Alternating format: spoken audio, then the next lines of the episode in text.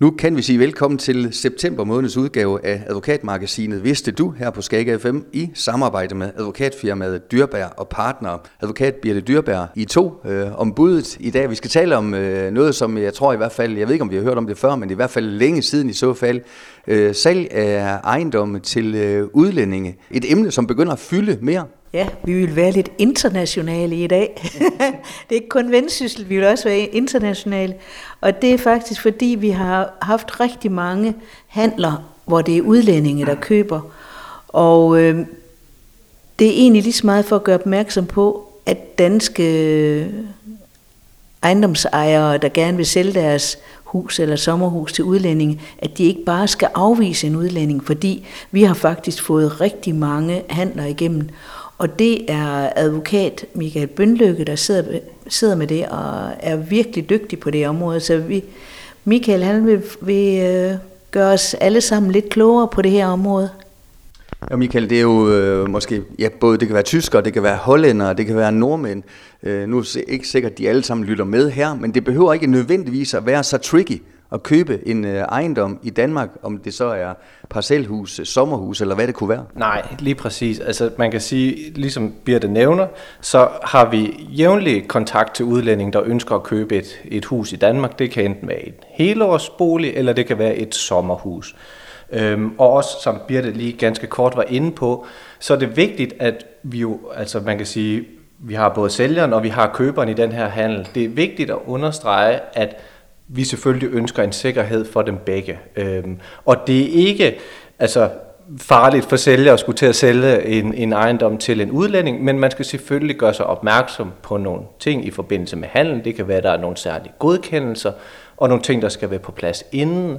Mm. Øh, og på den anden side, så er der selvfølgelig køberen, der også måske skal snakke med sin bank, og måske også igen skal have de her tilladelser til, at de kan få lov til at købe øh, den ejendom, som de gerne vil have. Og mange har måske forelsket sig i øh, et hus, et sommerhus, øh, hen over øh, tid, og så tager man så beslutningen.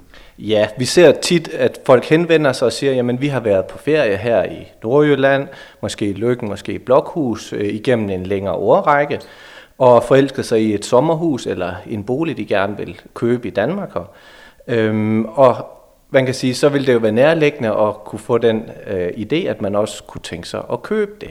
Øhm, og der er det jo så, at vi rigtig gerne vil stå til rådighed for at kunne give den korrekte rådgivning og den korrekte hjælp i forhold til, hvad skal man være særlig opmærksom på, øh, gennemgang af de dokumenter, som der eventuelt ligger i sagen, og kontakten til ejendomsmaleren, fordi vi er jo udmærket klar over, at der kan være en sproglig barriere, mm. om man er fra Tyskland, eller man er fra Norge eller Sverige, er der stadigvæk nogle øh, ting, som man skal være særlig opmærksom på. Og det er jo der, vi har speciale inden for netop det område, øh, og vi kan rådgive, og vi kan give den, den korrekte hjælp til at få dokumenterne på plads, og også igen gennemgå de enkelte dokumenter netop med køberen og sige, du skal være særlig opmærksom på det her område, du skal være særlig opmærksom på de dokumenter, som der nu er udformet, Øhm, og har du nu eventuelt været ved, i huset før, hvis du har været på sommerferie her før, kan det jo være, at man har været i ejendommen tidligere, og måske har været opmærksom på, at der var nogle ting, man måske godt kunne tænke sig at få lavet.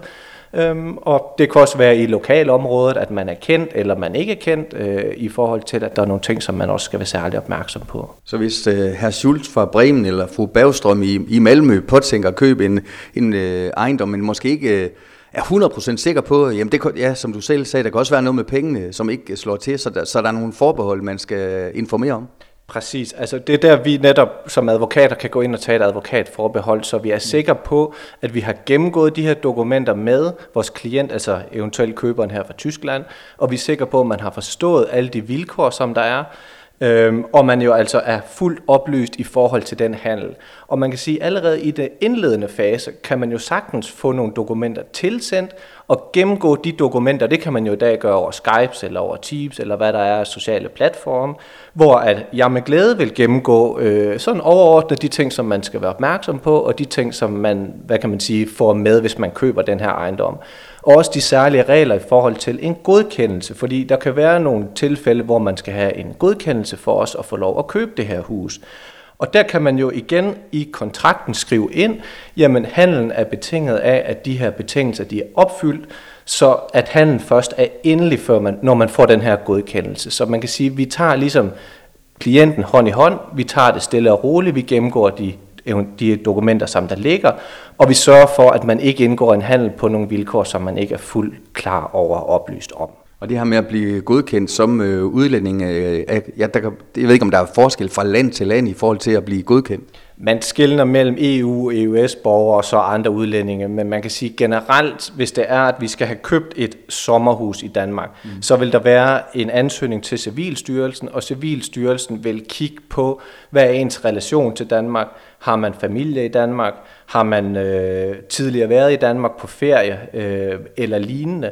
Og de vil også hvad kan man sige, efterspørger eksempelvis nogle billeder fra nogle tidligere ferier, øh, nogle relationer og, og så videre til Danmark. Så man kan sige, det bliver sådan en mere sådan helhedsvurdering, men man skal selvfølgelig have et tilknytningskrav i, i nogle af de her situationer.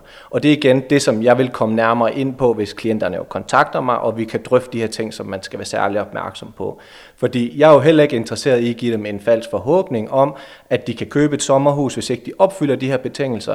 Men jeg vil selvfølgelig gerne rådgive dem og vejlede dem hen imod, hvad deres muligheder er i forbindelse med, at det kan lykkes. Og det er jo spændende at se, om øh, fremtiden byder på rigtig mange af den her slags øh, handler.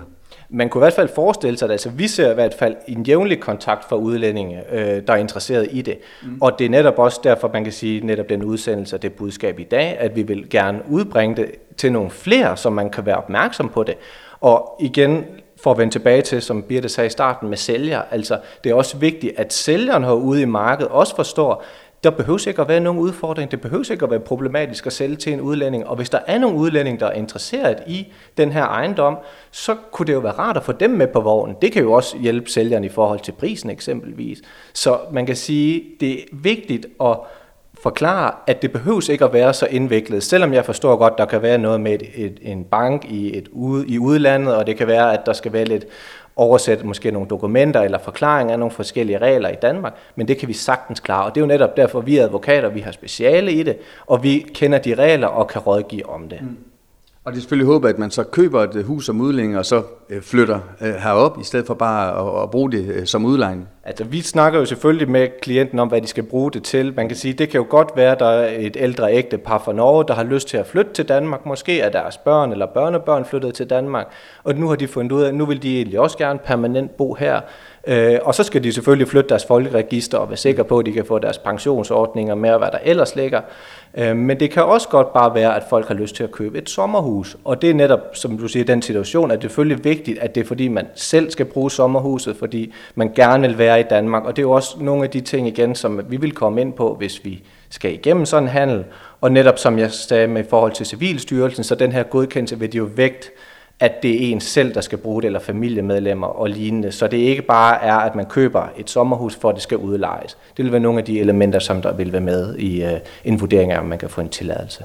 Så altså som øh, udlænding, når man tager den første kontakt til jer som øh, advokater, jamen øh, det, det kunne også bare være et, ja, et oplysende møde, og, og sådan at jeg ligesom kommer godt fra land i det her. Det kan det sagtens. Altså vi oplever netop, nu har vi lige her for tiden flere fra, fra Tyskland, der har kontaktet os, og det har jo netop været i forbindelse med, at de har været på ferie her i Danmark. Så har de været øh, i et sommerhus, de selvfølgelig er måske har været der flere gange, men fundet ud af, at det var et rigtig dejligt hus. Det kunne vi godt tænke os måske at høre om, at det var muligt at købe. De har måske set, at der har været et til salgskilt og så videre.